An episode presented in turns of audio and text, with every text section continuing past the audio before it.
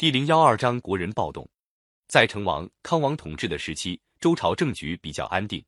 后来，由于奴隶主贵族加重剥削，加上不断发动战争，平民和奴隶的不满情绪也随着增长。周朝的统治者为了镇压人民，采用十分严酷的刑法。周穆王的时候，制定了三千条刑法，犯法的人受的刑罚有五种，叫做五刑，像额上刺字、割鼻、砍脚等等。但是刑罚再严，也阻止不了人民的反抗。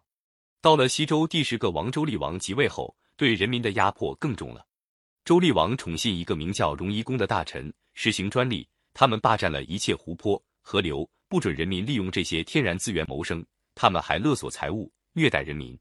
那时候，住在野外的农夫叫野人，住在都城里的平民叫国人。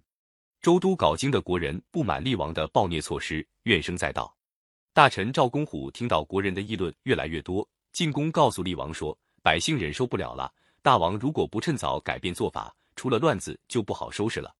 厉王满不在乎地说：“你不用急，我自有办法对付。”于是他下了一道命令，禁止国人批评朝政，还从魏国找来一个巫师，要他专门刺探批评朝政的人，说：“如果发现有人在背后诽谤我，你就立即报告。”魏巫为了讨好厉王，派了一批人到处查听，那批人还敲诈勒索，谁不服他们，他们就随便诬告。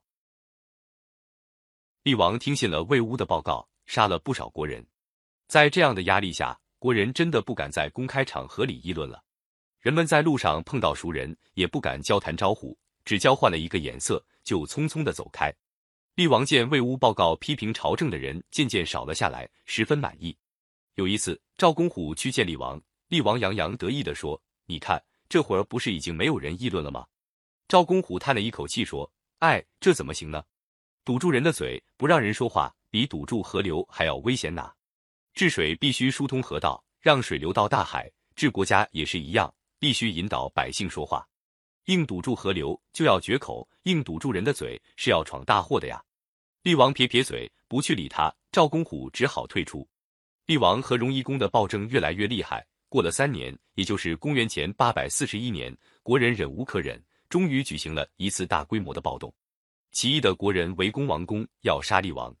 厉王得知风声，慌慌忙忙带了一批人逃命，一直逃过黄河，到至地方才停下来。国人打进王宫，没有搜到厉王。有人探知厉王的太子竟逃到赵公虎家躲了起来，又围住赵公虎家，要赵公虎交出太子。赵公虎没奈何，只好把自己的儿子冒充太子送出去，才算把太子保护了下来。厉王出走后，朝廷里没有国王，怎么办呢？经大臣们商议，由赵公虎和另一个大臣周公主持贵族会议，暂时代替周天子行使职权，历史上称为共和行政。从共和元年，也就是公元前八百四十一年起，中国历史才有了确切的纪年。共和行政维持了十四年之后，周厉王再至死去，大臣们立太子姬敬即位，就是周宣王。宣王在政治上比较开明，得到诸侯的支持。